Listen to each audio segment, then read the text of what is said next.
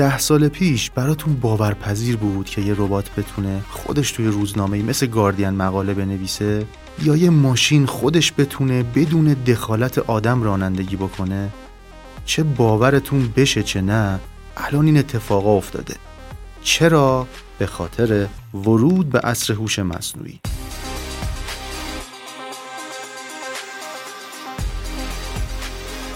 سه نفر از اندیشمندان شناخته شده و با تجربه دنیا دیپلمات 98 ساله هنری کسینجر مدیرعامل اسبق گوگل اریک اشمیت و یه استاد ارشد دانشگاه MIT یعنی دانیل هاتنلوچر کتابی رو نوشتن با عنوان عصر هوش مصنوعی.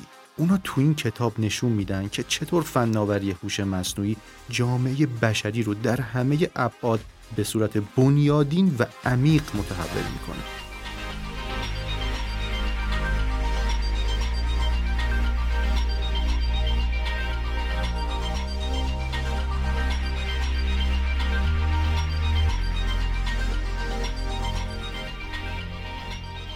سلام. به فارکست کتاب خوش اومدید. جایی که ما هر بار تو اون به معرفی یکی از بهترین کتابای علمی جهان تو زمینه های مختلف از اقتصاد گرفته تا فیزیک و مدیریت و فلسفه می‌پردازیم و چکیدش رو تقدیم حضورتون می‌کنیم. این کتاب هایی که برای شما انتخاب کردیم از مهمترین عناوین تو حوزه خودشون محسوب میشن و بعضیاشون هم جوایز زیادی رو گرفتن. در هر قسمت از فارکست کتاب ما از یه استاد یا یه شخصیت علمی و یا کسی که در حوزه مربوط به موضوع اون کتاب شناخت تجربی و عملی داره دعوت می‌کنیم تا ضمن خانش اون کتاب برای ما این سایت ها و بهره هایی رو که کسب و کارها و جامعه امروز ما می‌تونن ازش منتفع بشن رو اشاره کنه. راوی این قسمت از فارکست کتاب دکتر حسین نیلی از متخصصین برجسته هوش مصنوعی هن که در کنار دید فنی تأثیر هوش مصنوعی رو توی اقتصاد، کسب و کارها و حتی سیاست هم بررسی می‌کنن.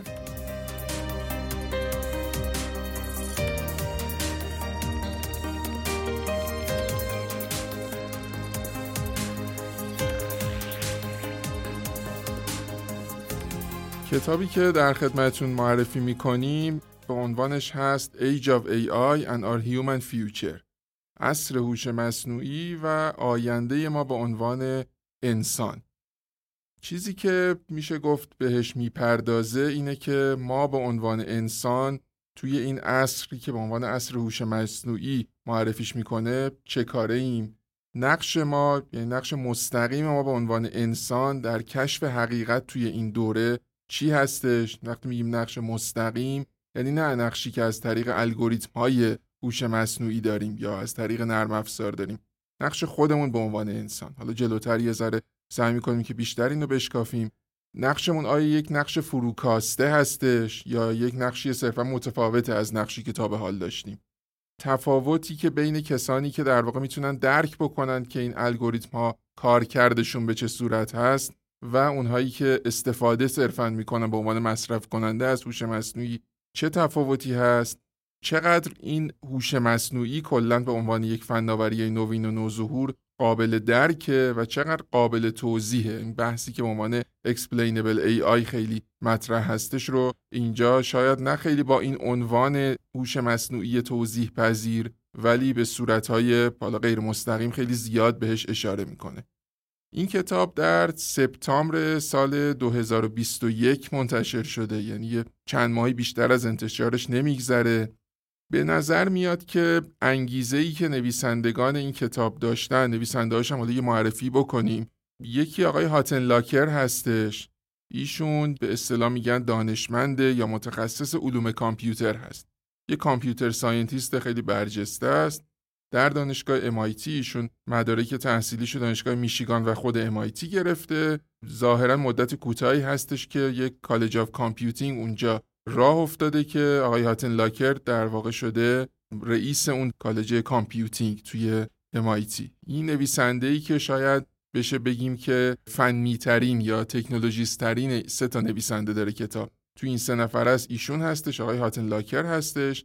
نویسنده دیگر آقای اریک شمیت هست. یک چهره خیلی شناخته شده است تو دنیای کسب و کار و تو عرصه کلا فناوری های نوین. ایشون حدود اگر اشتباه نکنم ده سال مدیرعامل گوگل بود و یک در واقع businessman خیلی ثروتمند یک technologist خیلی معروف هستش که خب خیلی شناخته شده است. بعد از مدتی که توی گوگل به عنوان مدیر عامل گذروند مدتی هم توی شرکت آلفابت که در واقع شرکت مادر گوگل هستش حضور داشته تو سمت ارشد و به عنوان مشاور. و نویسنده سوم آقای هنری کیسینجر هستش که حالا شاید خیلی اسمش عجینه با هوش مصنوعی نباشه. آقای کیسینجر که الان فاصله زیادی با 100 سالگی نداره 98 سالش هست تو عرصه سیاست خارجی بیشتر شناخته شده دیگه. جالبه یه جا می‌دیدم که می‌گفت وقتی که اینترنت اختراع شد اولین بار که اینترنت ورد واید وب به اصطلاح اختراع شد آقای کیسینجر 66 سالش بوده.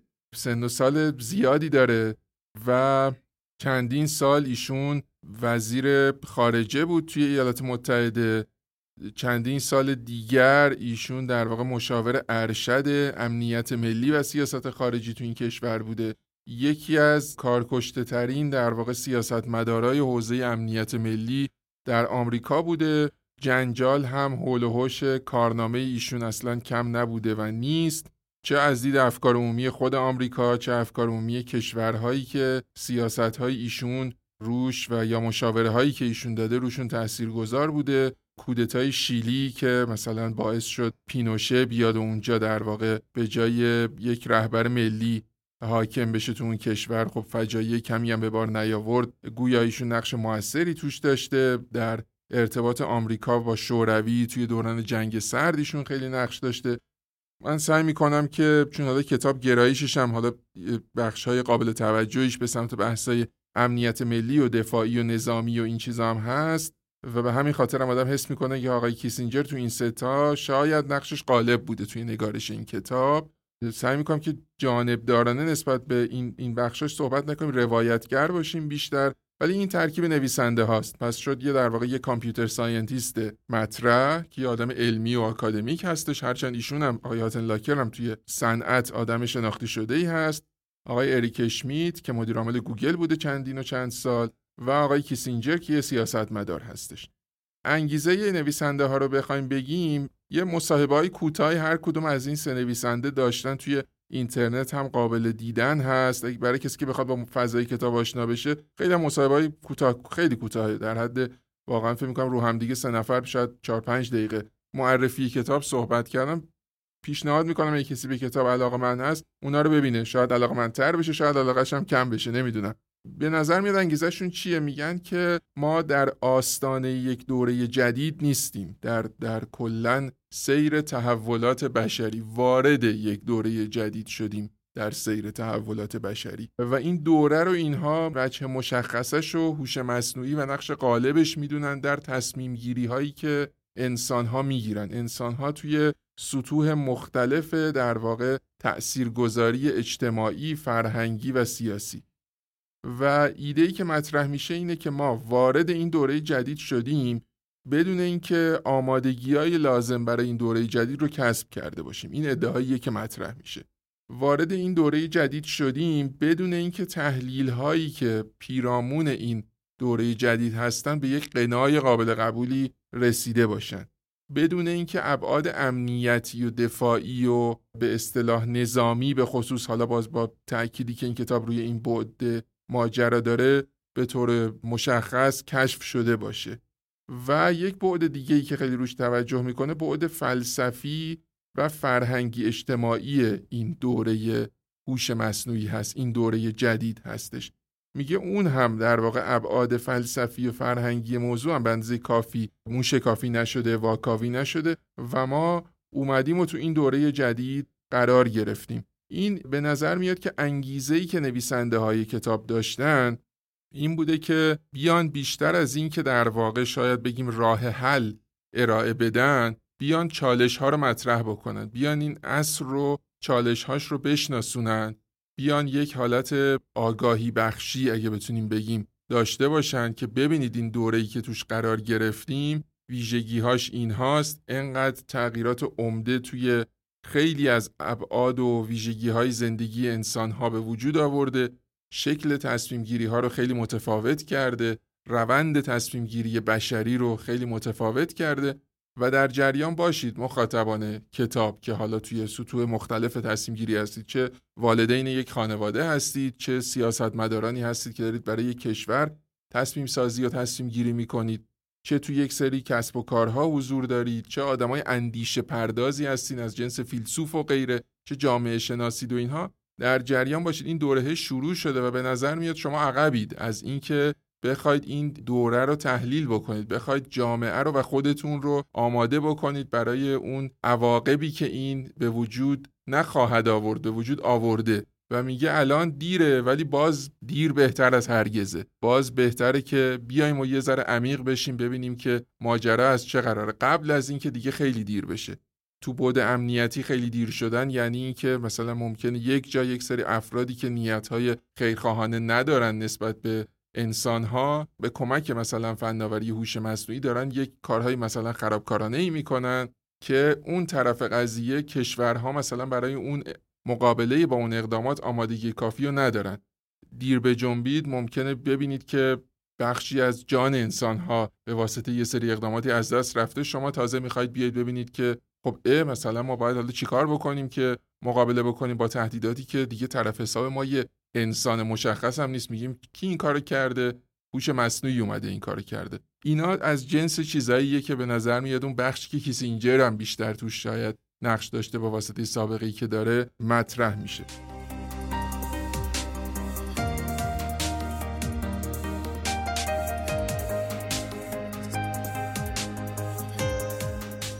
به فصلهای کتاب بپردازیم. هفت فصل داره همونطور که عرض کردم کتاب. فصل اولش اینه که ما الان کجا هستیم. Where we are. اینجا میاد در واقع وضعیت هوش مصنوعی رو سعی می‌کنه که توضیح بده. سه تا مثال اصلی رو استفاده می‌کنه کتاب برای اینکه به برآوردی که نویسندگان کتاب داشتن قدرت هوش مصنوعی رو توضیح بده و تحولی که به وجود آورده در نوع کشف حقیقت این کشف حقیقت یه جور کلمه کلیدیه برای این کتاب. نوع روش های جدیدی که در واقع برای کشف حقیقت از طریق هوش مصنوعی ایجاد شده رو سعی کنه در واقع خورده باز بکنه. یه مثالش آلفا زیرو هست یک برنامه مبتنی بر هوش مصنوعی هست که میاد و شطرنج بازی می‌کنه با رقبای انسانی یا با رقبای ماشینی دیگه و تونسته خیلی موفق باشه. این البته شطرنج مثالیه که خیلی خب کامپیوترها برای در واقع قدرت نمایی زیاد پیش اومده که شطرنج یه عرصه بودی که بتونن توان خودشون رو نشون بدن. اینجا یه مثالی از اون می‌زنه و میاد میگه که این در واقع برنامه کامپیوتری به کمک هوش مصنوعی توی شطرنج برنده شد. بعد به نظرم چیزی که متفاوتش می‌کنه از چیزهای دیگه که شنیدیم در مورد اینکه چه جوری کامپیوتر شطرنج بازی می‌کنه و اینجا مشخصا هوش مصنوعی شطرنج بازی می‌کنه اینه که میگه شما وقتی یه انسان داره شطرنج بازی می‌کنه در مقابل شما معمولا یه الگوهای آشنایی رو می‌بینید. معمولا می‌بینید که یه حساسیتی داره بازیگر شطرنج انسانی که مهره های ارزشمندش رو بخواد حداقل بخواد زود از دست بده. تا اونجایی که میشه سعی می‌کنه که مهره رو نگه بداره برای خودش. میگه وقتی که این هوش مصنوعی میاد آلفا زیرو میاد شطرنج بازی می‌کنه می‌بینید که مثلا خیلی به آخر بازی هم نزدیک نیست وزیرش رو از دست میده. یعنی در واقع نه اینکه به رکب می‌خوره ها نه اصلا تو جریان استراتژیش یه بخشش اینه که وزیرش بخوره به اصطلاح حذف بشه از بازی. بعد برنده میشه در انتها. این داره می‌خواد سعی کنه شکل متفاوت استراتژی چیدن هوش مصنوعی رو با استراتژی چیدن یه انسان که مستقلا داره در واقع رفتار می‌کنه رو نشون بده. میگه آقا براش یه هدف تعریف شده یه تابع هدفی داره. اونم کیشومات کردن دیگه. می‌دونه برای کیشومات کردن شما باید چیکار بکنی؟ باید این شاهش دیگه نتونه کاری بکنه. حالا دیگه این وسط مثلا من وزیرم چیزو اگه کمک می‌کنه به اون هدف نهایی خب کمک می‌کنه. این داره سعی می‌کنه یه ذره این, تو فصل اول یه ذره باز بکنه که چجوری هوش مصنوعی استراتژی میچینه چجوری تصمیم می‌گیره چجوری میره جلو تا به یه هدف برسه. در مقابل یه انسانی که مستقلا داره این کارو می‌کنه که تاکید می‌کنیم مستقلا به خاطر اینکه هوش مصنوعی هم رهاش نکردیم که خودش بیاد در واقع یه کاری بکنه که نهایتا توسط انسان اونم آموزش دیده و ساخته شده دیگه. ولی این دوتا رفتاراشون انگار رفتارای می‌تونه خیلی تفاوتهای جالب توجهی داشته باشه. یه مثال دیگهش مثال آنتیبیوتیکیه به نام هالیسین که در دانشگاه MIT در سال 2020 اگه اشتباه نکنم کشف شد. یه نوع باکتری بود که این به انواع و اقسام آنتیبیوتیک مقاومت نشون می‌داد از خودش. خب می‌دونیم یه چالش بزرگی تو دنیای سلامت اینه که باکتری ها و کلا بدن انسان نسبت به آنتیبیوتیک هی مقاوم میشه. و یه آنتیبیوتیک تجویز می‌کنن. حالا تو ایران هم این چالشو داریم دیگه. و اون بدن مقاوم شده. دیگه آنتیبیوتیک اثر نمی‌کنه روش. حالا اینجا با یه باکتری یه نوع گونه خاصی یه رشته خاصی استرین خاصی از باکتری مواجه بودن که هر هیچ آنتیبیوتیکی روش اثر نمی‌کرده. اومدن کلا رسیدن به یه آنتیبیوتیکی جدیدی از طریق هوش مصنوعی. خب من که تخصصی تو زمینه دارویی ندارم ولی یه چیزی که حدودی می‌دونم از و خوندم یعنی در واقع از اینکه چطور می‌رسم به یه داروی جدید اینه که بالاخره باید یه سری گزینه های مختلفی از ترکیبات انواع و اقسام عناصر امتحان بشه تا ببینن کدومشون اثر در واقع مورد نظر رو می‌تونه بگذاره. برای این آنتیبیوتیک خب حالتهای مختلفی از ویژگی های مختلف شما در نظر بگیرید. مثلا یه تعداد زیادی چندین میلیون عنصر تشکیل دهنده بالقوه با هم داره تو حالتهای مختلف امتحان میشه که چجوری می‌تونن به یک آنتیبیوتیکی برسن که اون باکتری رو از بین ببره؟ یک ترکیبی از اینا جواب میده. اینا همش سعی و خطا نیست. اینا در واقع یه آموزشی دیدن الگوریتما و اون آموزش دیدن اونها میرسونتشون به این که ببینن خب این ترکیبات این عناصر ویژگی هایی رو دارن که سرجمعشون میشه که این در واقع باکتریه از بین بره. و اینا چیزایی بوده که خب میاد اینجوری مسئله رو مطرح می‌کنه یه عقل بشری خب ترکیبات رو میشناخت این عناصر رو میشناخت. ولی نتونسته بود به این برسه که این ترکیبات به خصوص منجر به این خواهد شد که اون باکتری از بین بره. پس اینم باز ویژگی بوده که هوش مصنوعی تونسته فراتر حالا این شکلی که طرح می‌کنه مسئله رو میگه فراتر از در واقع قدرت عقل بشری. حالا این به نظرم قابل بحثه ها که بگیم فراتر از عقل بشری. ولی حالا شکلی که این کتاب مطرحش می‌کنه اینه. میگه فراتر از عقل بشری تونسته به یه نتیجه ای برسه. کوچیک اشاره بکنم چرا میگیم این قابل بحثه؟ ببینید هوش مصنوعی چیکار می‌کنه؟ میاد در واقع حجم خیلی خیلی خیلی خیلی بالای داده رو با تنوع خیلی زیاد با سرعت خیلی زیادی که این داده داره در واقع بروز رسانی میشه. و با انواع و اقسام ویژگی های مختلفی که یه حجم یک داده عظیم داره میاد تحلیل می‌کنه و الگوها رو ازش تو داخلش کشف می‌کنه. الگوهای مختلفی که می‌تونه منجر به یک خروجی بشه. خب انسان در واقع اون اون توان رو به اون اندازه نمی‌تونه داشته باشه که بتونه این حجم بالای پردازش رو بتونه ترتیب بده. مونتا خودش این توان رو داشته که تونسته الگوریتمایی طراحی بکنه که بتونن این تحلیل رو انجام بدن. حالا اگه اون الگوریتمایی کاری می‌کنن که خود انسان به تنهایی نمی‌تونسته انجام بده آیا این فراتر از عقل بشریه؟ این فکر می‌کنم قابل بحثه. مونتا اینجا این چیزی که مطرح می‌کنه. یه مثال سومی که می‌زنم یک سری الگوریتمایی هستن به نام GPT-3 که خیلی هم این یکی دو سال اخیر مطرح شده بود. موسوم به پردازش زبان طبیعی. اینا اینجوریه که شما دو سه تا کلمه اول جمله رو میگید برای به زبان فارسیش هم اومده قابل چک کردن هست آنلاین. میاد جمله رو برای شما تکمیل می‌کنه. بعضی وقتا حتی فکر کنم یه حالتش بود که میاد مثلا یه شعر هم حتی ایجاد می‌کنه. اینو اینو هیچ انسانی پشتش به معنی اینکه مستقیما باشه نیست. ولی میاد انگار که یه جمله ای رو ایجاد می‌کنه به وجود میاره. اینا این سیستم بخش مولد هوش مصنوعی که فکر می‌کنم واقعا حیرت انگیزترین شاید بخشش هم باشه. حداقل از دید یک ناظری که داره بیرونی نگاه می‌کنه به ماجرا. اونم یک چیزی که آدم اینو به ذهن آدم میاره که خب این یک چیزی رو خودش ایجاد کرد دیگه. این وجود نداشت. اینو یه انسان ایجاد نکرد. این یه چیزی بود که به وجود آمد توسط الگوریتم. پس فصل اول میاد طرح مسئله می‌کنه.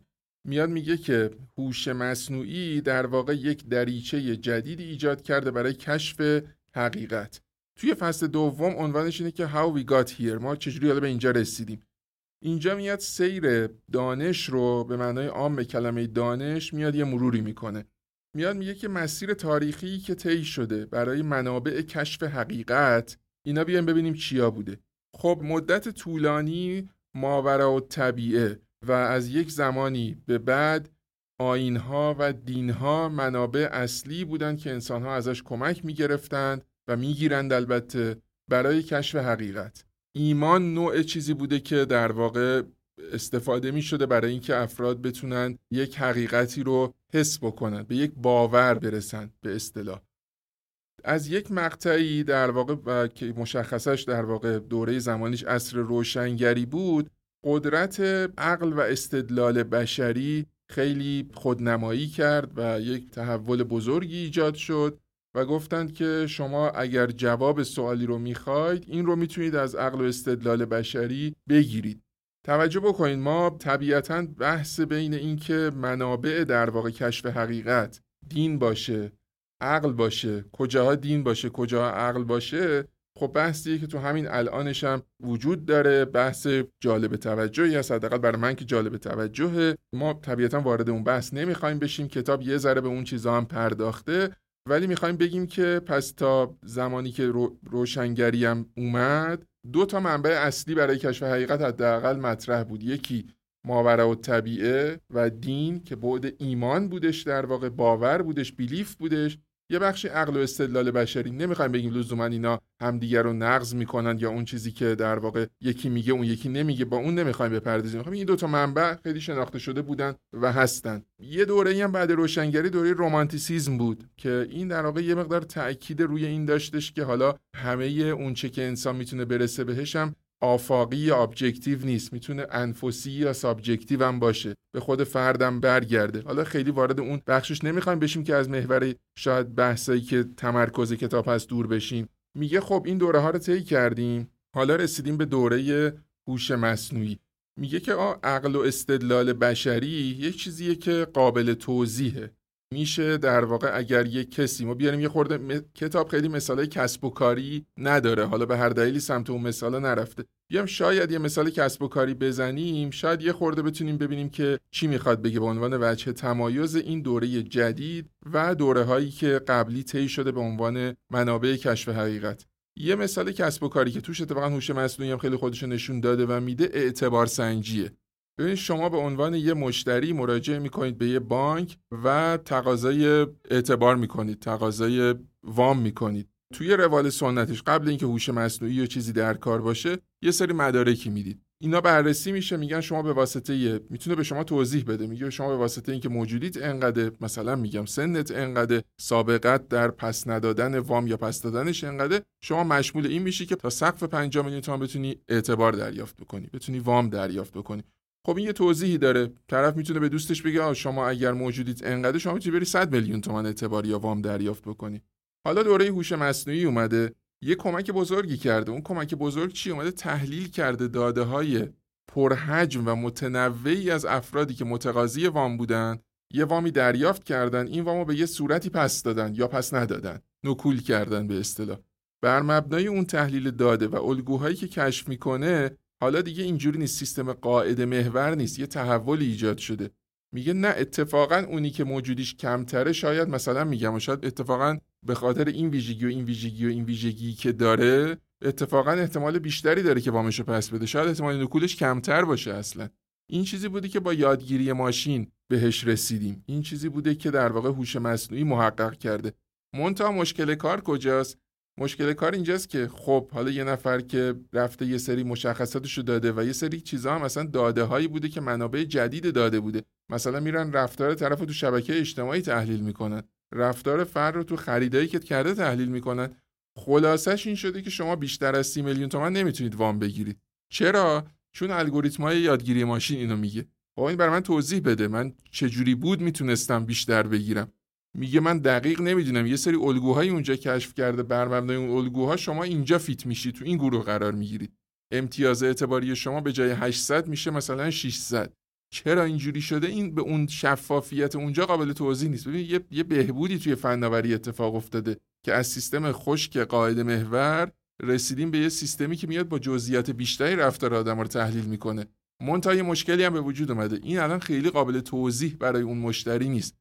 حداقل اون قبلیه رو می‌شده افراد بیان براش اون کسی که توی بانک نشسته مؤسسه اعتبار نشسته می‌تونه توضیح بده. الان اون توضیح خیلی امکان پذیر نیست. این همون چالشیه که اشاره کردم به عنوان در واقع هوش مصنوعی توضیح پذیر. همه باش مواجه هستند و شرکت ها یا مؤسسات یا مجموعه‌ای که در واقع محصولات مبتنی بر هوش مصنوعی ارائه میدن با این قضیه درگیرن.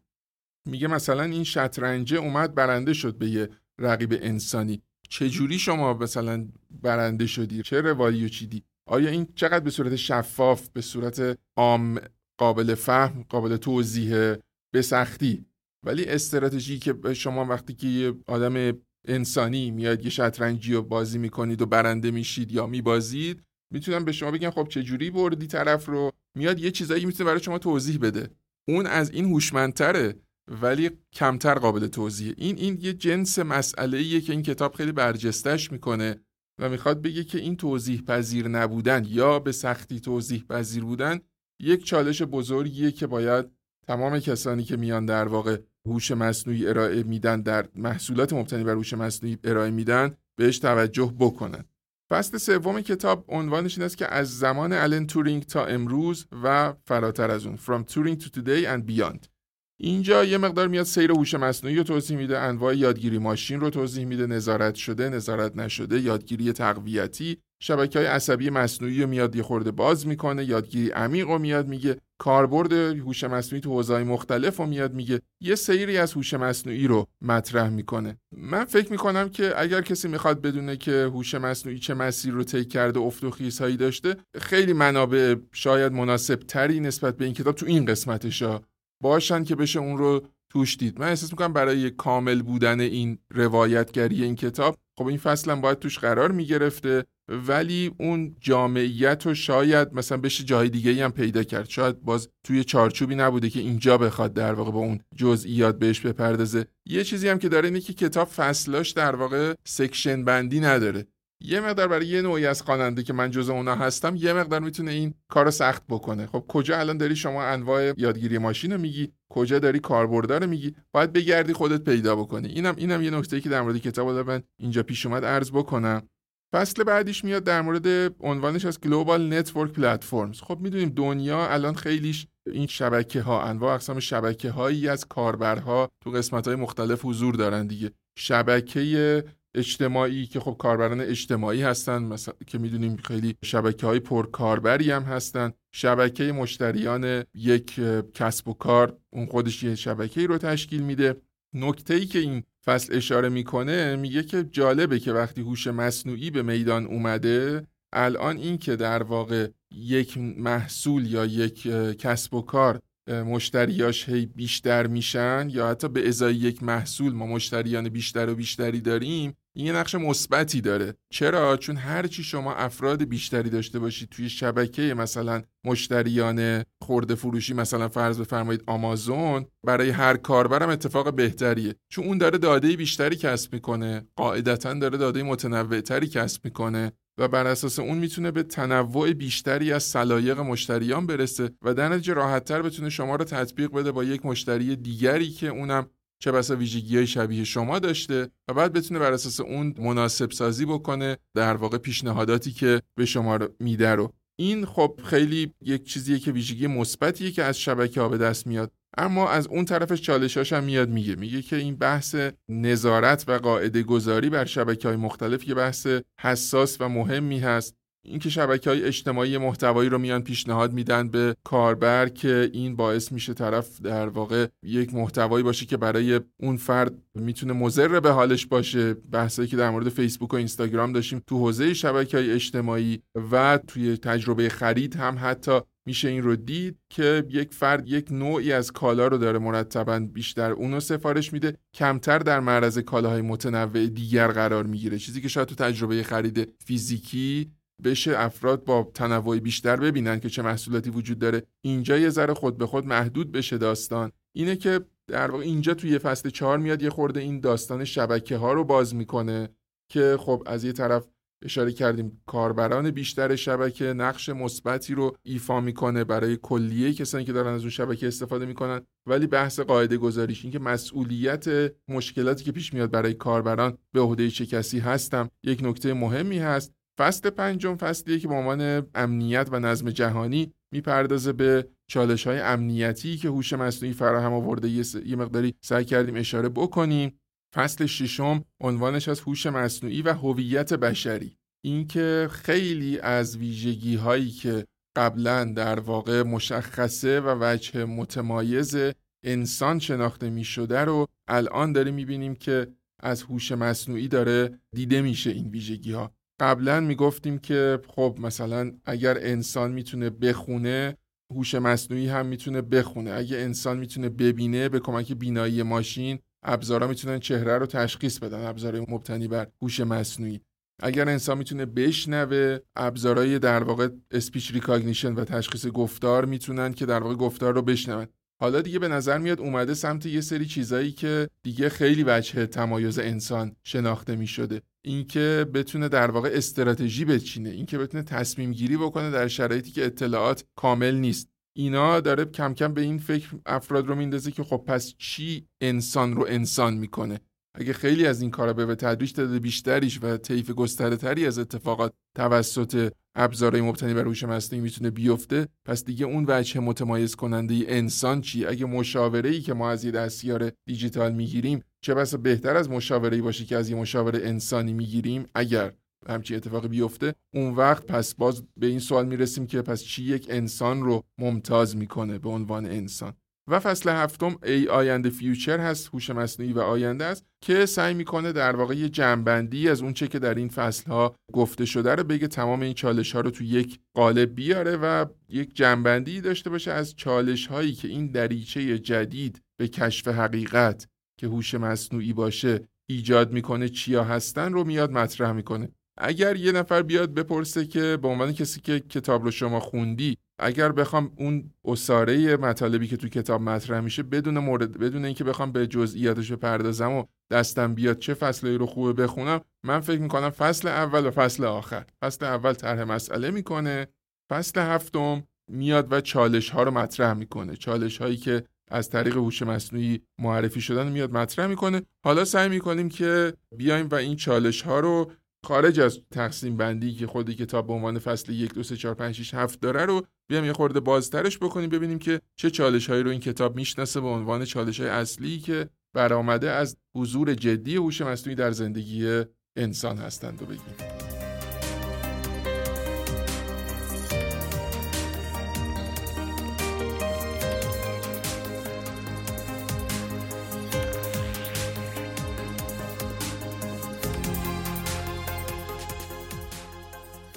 پس این کتاب دیدیم که کار اصلی که انجام میده یک سری چالش رو میاد مطرح می‌کنه. اینکه در واقع سه تا نویسنده از سه تا زمینه و سابقه کاری بسیار متفاوت میان و به این عصر جدیدی که ایجاد شده رو برش سهه می‌ذارن که یه عصر متفاوتیه ویژگی های متفاوتی داره و جنبه های جدیدی رو داره ایجاد می‌کنه که بشر شاید سابقه تجربه کردنش رو نداشته. فکر می‌کنم که بیانگر این هستش که اهمیت موضوع چه اندازه هست. و اینکه در واقع افراد در بخش های مختلف در, در سبک های مختلف زندگی خوبه که در واقع بیان و بشناسند ویژگی های این دوره رو و طبیعتا عهدهدار مسئولیت این که در واقع ویژگی های این فناوری که زیربنای این اصر رو تشکیل میده بیان بشه. کسانی هستن که تو این زمینه تخصص دارن. فکر می‌کنم این اهمیتی هستش که کتاب نشون میده.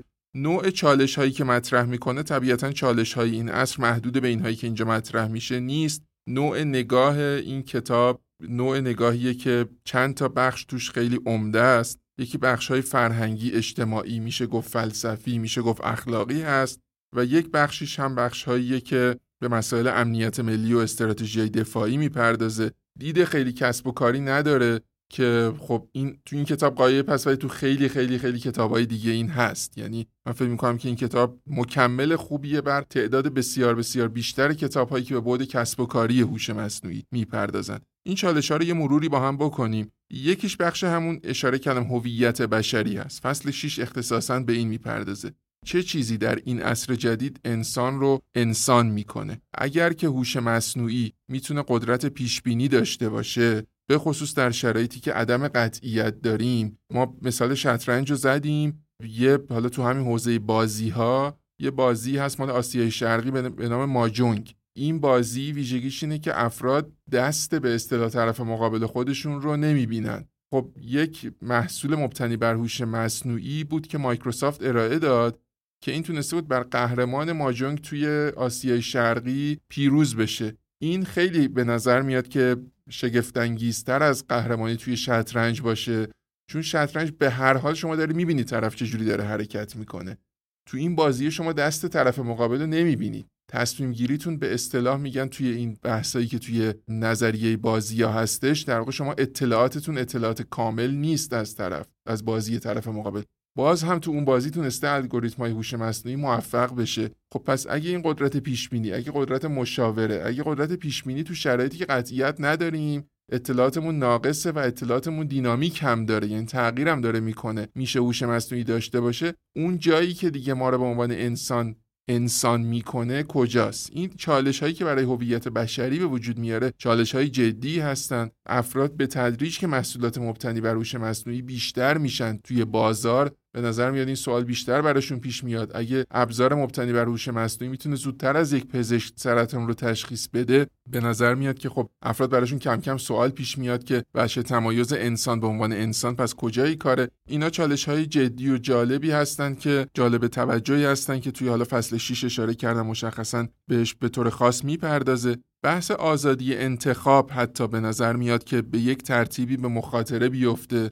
اینکه در واقع افراد میان و فرض بفرمایید که ارتباطشون با یک شبکه خورده فروشی یک جایی که ازش خریداشون رو انجام میدن از طریق یک چتبات مبتنی بر هوش مصنوعی باشه.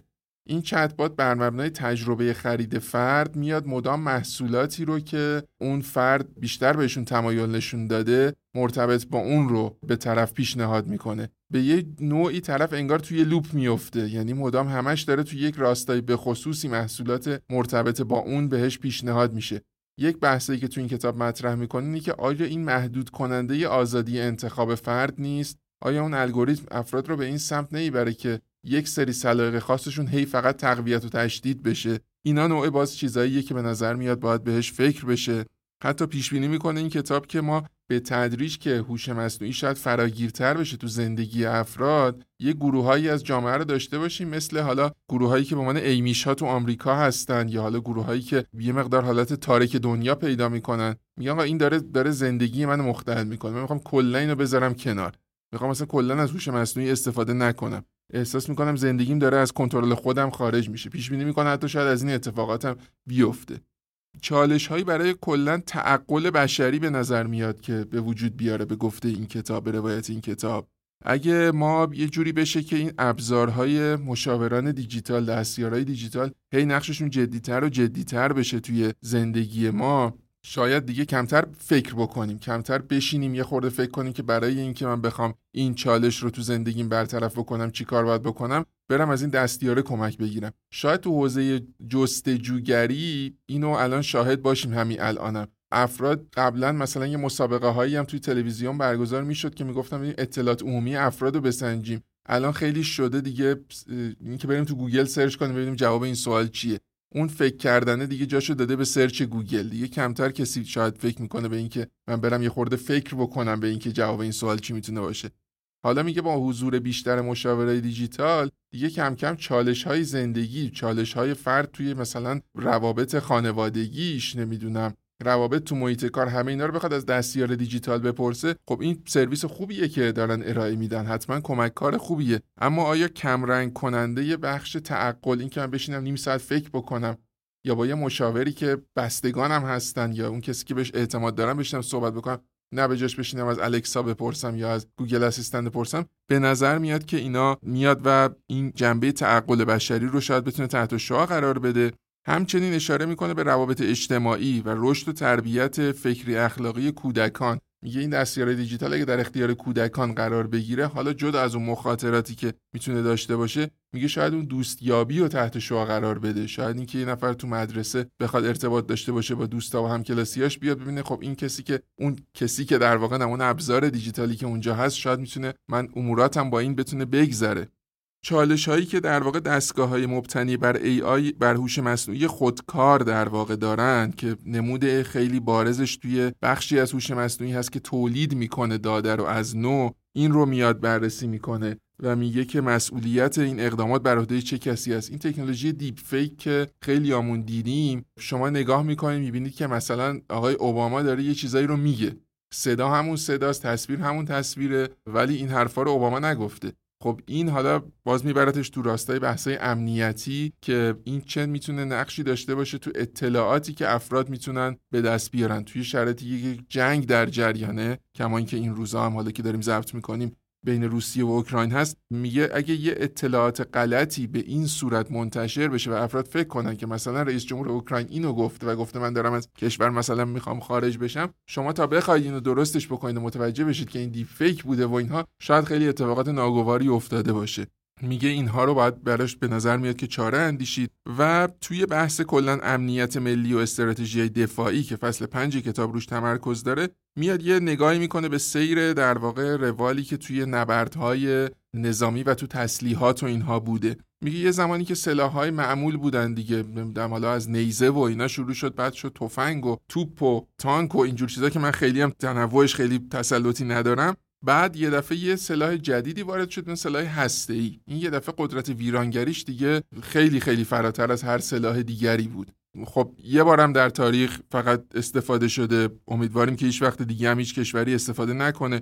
اون یه بارم آمریکا بود که توی هیروشیما و ناگازاکی استفادهش کرد. انقدر اثرش ویرانگر بود که گفتن خب بیایم حالا یه روالایی بذاریم روی کنترلش. ما که تو ایران زندگی می‌کنیم فکر می‌کنم کم آشنا نباشیم با قواعد قاعده گذاری هایی که شده برای اینکه در واقع از گسترش سلاح های هسته ای بخواد جلوگیری بشه. جدا از اینکه بخوایم بپردازیم که به اینکه حالا چقدر اینا عادلانه و غیر عادلانه بوده بحثمون طبیعتا اون نیست. ولی به هر حال جامعه بشری اومد به این رسید. یه آژانسی درست شد به عنوان آژانس انرژی اتمی که بیاد کنترل بکنه در واقع اینکه کشورها چقدر از این سلاح دارن. کشورها این رو سعی کردن با تبدیلش کنن به یک چیز بازدارنده. من انقدر مثلا کلاهک هسته ای دارم پس شما نمی‌تونی به من حمله بکنی. چون اگه بخوای حمله بکنی من میشم کل کشورتون مثلا ویران بکنم با این سلاح هسته ای این یه چیزیه که الان کمابیش هم می‌دونن اکثر کشورها که چقدر برخوردار هستن از سلاح هستی. بعد میگه شد جنگ سایبری. حالا جنگ سایبری اینجوریه که میان یک چیزی رو هک می‌کنن. ویژگی جنگ سایبری هم این هستش که یه ویژگیش اینه که خب خیلی منبع اون حمله رو به راحتی نمیشه شناخت. اتفاقا این کتاب به اون حمله سایبری استاکسنتی که علیه ایران شدم اشاره می‌کنه. اینجور به نظر میاد که اسرائیل این کار انجام داده. اینجا هم تو این کتاب اشاره می‌کنه ولی هنوز نشده. بعد این مدتی هم که گذشته مشخصا گفتش که خب حتما این کشور یا این نهاد بوده که این کار انجام داده. به خاطر ماهیتش به خاطر اینکه خب نوع انجامش جوری نیستش که انجام دهنده اون اقدام قابل شناسایی دقیق باشه. حالا میگه رسیدیم به اینکه در واقع هوش مصنوعی اومده تو جنگ افزار داره خودش رو نشون میده. میگه اینجا چیکار می‌تونیم بکنیم؟ جزء چیزایی که باید براش چاره اندیشیده بشه اینه که خب الان اگر یک سری کشورهایی یا یک سری گروه های خرابکار و مثلا تروریستی دارن یک سری سلاحهایی مبتنی بر هوش مصنوعی توسعه میدن من می‌تونم بگم شما چند تا کلاهک هسته ای داری؟ سلاحهایی مبتنی بر هوش مصنوعی رو چطور می‌تونم کم میسازیش بکنم؟ میگم چند تا چی داری؟ بعد اصلا آیا کشور می‌تونه بیاد بگه که به عنوان بازدارندگی حالا اسمشو بذاریم بازدارندگی بیاد بگه من انقدر سلاح هوش مصنوعی دارم شما اگه داشته باشی من می‌تونم این کار علیه شما بکنم. اصلا ماهیت کار فرق می‌کنه. میگه باید اینا اینا باید یک روالی براش اندیشیده بشه. اگه اندیشیده نشه ما می‌بینیم یه دفعه یک سری کشورهایی یک سری نهادهایی یک سری گروههایی نمی‌دونم مثل مثلا داعش طوری دارن یک سری چیزایی رو توسعه میدن که اینا می‌تونه برای دنیا مخرب باشه. ولی ما انقدر نمی‌شناسیم این حوزه رو انقدر با قابلیتش آشنا نیستیم که نمی‌تونیم این رو کم میسازیش بکنیم بگیم انقدر این قدرت داره. و بحثایی که مرتبط با اخلاق و هوش مصنوعی هستش رو هم مطرح می‌کنه. اینا توی حوزه های دیگه من فکر می‌کنم که بحث شده و بحث در موردش کم نبوده. اینکه در واقع هوش مصنوعی می‌تونه گرایش نجات پرستانه داشته باشه رو فکر می‌کنم خیلی در موردش شنیدیم. طبیعتا اون داده ای که الگوریتم های هوش مصنوعی و یادگیری ماشین تحتش آموزش می‌بینن اگر داده هایی باشه که از بخش برگزیده ای از جامعه جمع آوری شده باشه می‌تونه به سمتی بره که این الگوریتم ها رو هم دارای bias بکنه. یه مثال مرتبط با این روزهای کرونا و اینای ما می‌زنه مثال این اکسیمتراست که ما اکسیژن خون رو باهاش اندازه می‌گیریم توی دوران کرونا هم کاربرد داشته. میگه بد نیست بدونیم که افراد تیره پوست وقتی که از اکسیمتر استفاده می‌کنن سطح اکسیژن خونشون بالاتر از اون سطح واقعی نمایانده میشه. چرا؟ به خاطر اینکه بر مبنای انعکاس نوره. میگه خب پس این دستگاهی که اینکه دیگه هوش مصنوعی هم نیست. جوری در واقع ساخته شده که عملا یک انگار تبعیض نژادی داره یه جورهایی اعمال می‌کنه دیگه. و میگه خب این که توی هوش مصنوعی چه داده ای استفاده میشه این باید یه قاعده یه تنظیمگری به نظر میاد که روش باشه. و باز بحث این که رقابت جهانی بر سر هوش مصنوعی رو هم مطرح می‌کنه. به نظر میاد اینا نوع طرز فکرایی که شاید بخشش که آقای کسینجر تو کتاب نقش داشته شاید خیلی خیلی دیگه اینجا غالب باشه. ایشون پیشنهادش این هستش که میگه چون چین یک استراتژی ملی برای هوش مصنوعی داره حتما آمریکا هم باید اینو داشته باشه. این میشه یک جورایی نوع گستره چالش هایی که این کتاب میاد و مطرح می‌کنه. همونطور که ابتداعا و در طی بحثم عرض کردیم کتاب کتابی است که نوع چالش ها رو مطرح می‌کنه و در واقع داره هشدار میده که برای این نوع چالش ها که تو این عصر هوش مصنوعی به وجود آمده اصلا به اندازه کافی چاره اندیشیده نشده. چاره اندیشی ها خیلی عقبتره از پیشرفتایی که اتفاق افتاده و اینکه باید یک فکری به حال اینها بشه. این میشه مجموعه چالش های مطرح شده توسط این کتاب که به طور خلاصه ارائه کردیم.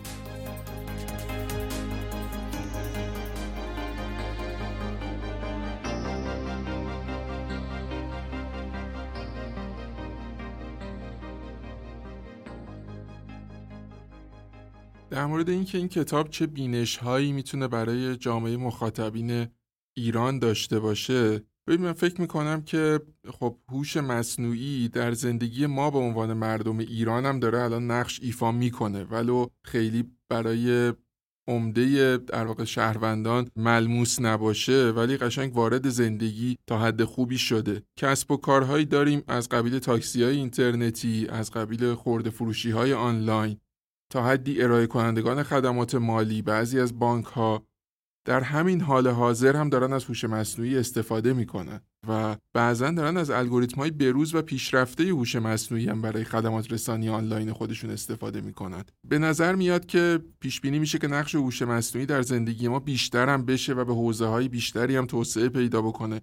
دست کم به خاطر نیروی انسانی متخصصی که در داخل کشور خودمون داریم که در این حوزه تخصص پیدا کردن و از اون طرف هم تقاضایی که در مشتریان کسب و کارها وجود داره در داخل کشور خودمون مثل خیلی از کشورهای دیگه دنیا برای اینکه بتونن خدمات رو به صورت شخصی ساز شده دریافت بکنن به نظر میاد به واسطه این نیرو محرکه‌ای که از سمت مشتریا وجود داره و اون سمت نیروی انسانی متخصصی که حضور داره در کشورمون شاهد این باشیم که نقش هوش مصنوعی در زندگی ما به عنوان شهروندان ایران بیشتر هم بشه عمیقتر هم بشه و گسترش هم پیدا بکنه به حوزه های بیشتری. چالش هایی که مطرح کردیم این کتاب مطرح می‌کنه فکر می‌کنم اگه نگیم همش خیلیاش برای جامعه ما در ایران هم موضوعیت داره.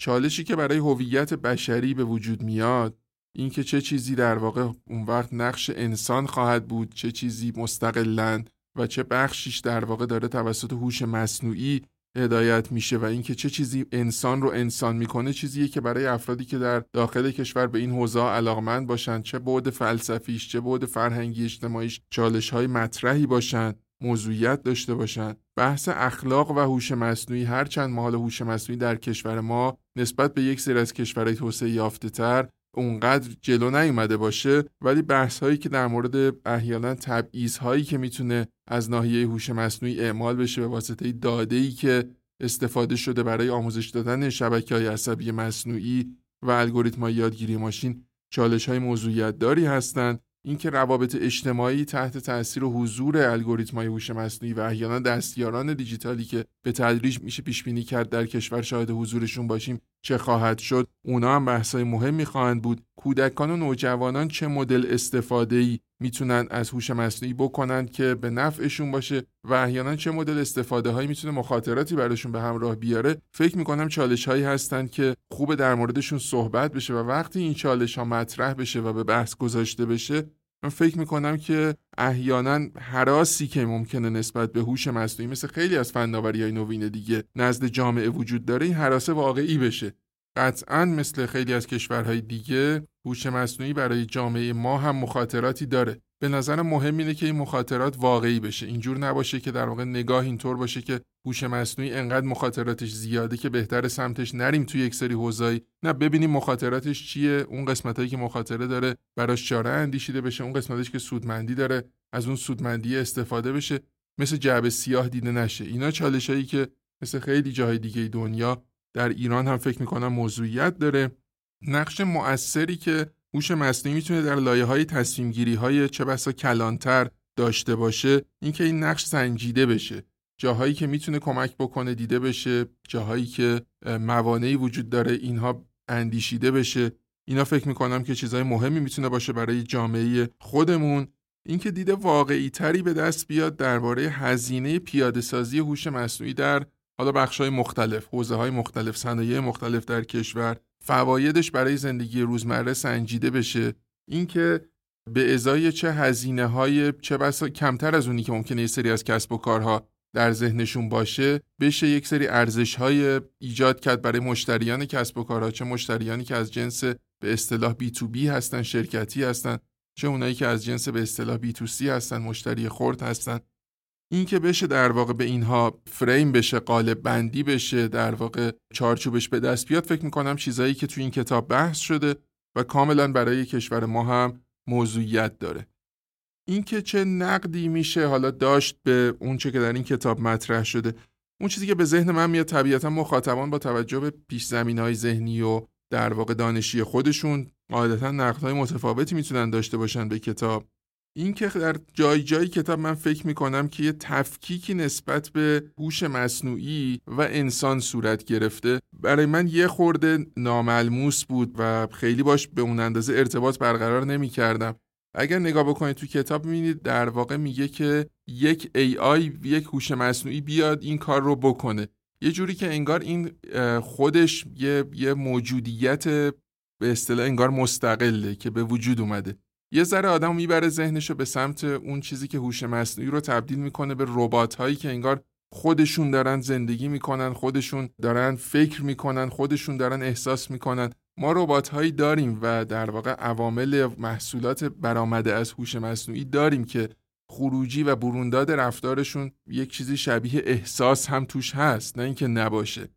ولی اینکه اینو تفکیکش می‌کنه از انسان به نظرم می‌تونه قابل بحث باشه. به هر حال اینها ساخته انسان هستند. به هر حال اینها طراحی الگوریتماش توسط انسان انجام شده. این فضای یک ذره شبه علمی تخیلی که حالا اینا به جایی برسن که بتونن انگار از خود انسان هم از نظر قدرت تعقل اون چیزی که زیربنای اون تعقل فراتر برن نمی‌دونم چقدر میشه اینو واقعی دونست و ملموس دونست یا اصلا چقدر ما احیانا اگرم می‌خوایم به یه همچین جایی برسیم چقدر باهاش فاصله داریم این یه خورده میشه یک جزء چیزایی دونست که قابل بحث توی مطالبی که و دیدگاهی که کتاب مطرح می‌کنه.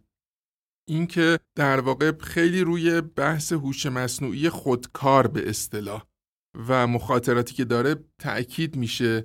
انگار که بخش زیادی از آدم فرض حس می‌کنه انگار بخش زیادی از هوش مصنوعی خودکار داره عمل می‌کنه. ببینید خیلی از اون چه که حالا در حدی که من متوجه میشم از هوش مصنوعی نموده بیرونی داره اینه که در واقع یک سیستم های پیشنهاد دهنده هستند به ما پیشنهاد می‌کنند که این فیلم به سلیقه شما بیشتر می‌خوره. به ما پیشنهاد می‌کنند که این محصول رو مثلا شما استفاده بکنید این لپتاپ رو شما استفاده بکنین جور در میاد با بودجه شما و با سلیقه شما و غیره. حتی بیایم مثلا تو حوزه امنیتی و اینها که حالا کتابم خیلی روش تاکید داره بگیم ممکنه بیاد بگی که این هدف مثلا ممکنه که هدفی باشه که دشمن باشه. شما بخواید به این مثلا حمله بکنید یا در قبالش بخواید یه سازوکار دفاعی قرار بدید. اینها همش از جنس پیشنهاده. اینکه شما تو این قسمت بیاد سرمایه گذاری بکنید.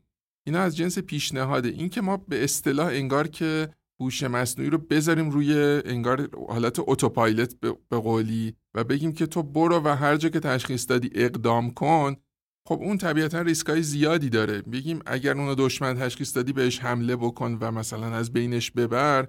خب اون ریسکای زیادی داره. من فکر می‌کنم اگه هوش مصنوعی بیاد و در قالب یه چیز خودکار سنجیده بشه دیده بشه ریسکاش هم شاید بیشتر از اونی که هست برداشت بشه. نهایتا انسانه که تصمیم گیری می‌تونه سپرده بشه به انسان. اگه من یک مشاور دیجیتال دارم برای امور مالی همیشه می‌تونم تصمیم گیری نهایی رو به خودم بسپرم. و اگه تصمیم گیری نهایی رو بسپرم به اون ابزار برآمده از هوش مصنوعی خب ریسکش هم خودم دارم تقبل می‌کنم دیگه. مثل این میمونه که شما یه مشاور اصلا انسانی داشته باشید برای امور مالیتون. یه حالتش اینه که شما به من مشاوره بده که مثلا کجا سرمایه گذاری کنم بهتره. خب نهایتا اون به من option ها رو گزینه ها رو میگه و من تصمیم می‌گیرم. حالا یه حالتش اینه که بگم نه شما هر جا که صلاح دیدی خودت بیا وارد عمل شو و اقدام کن. بعد بیام بگم که این یه کارایی کرده که من نمی‌خواستم.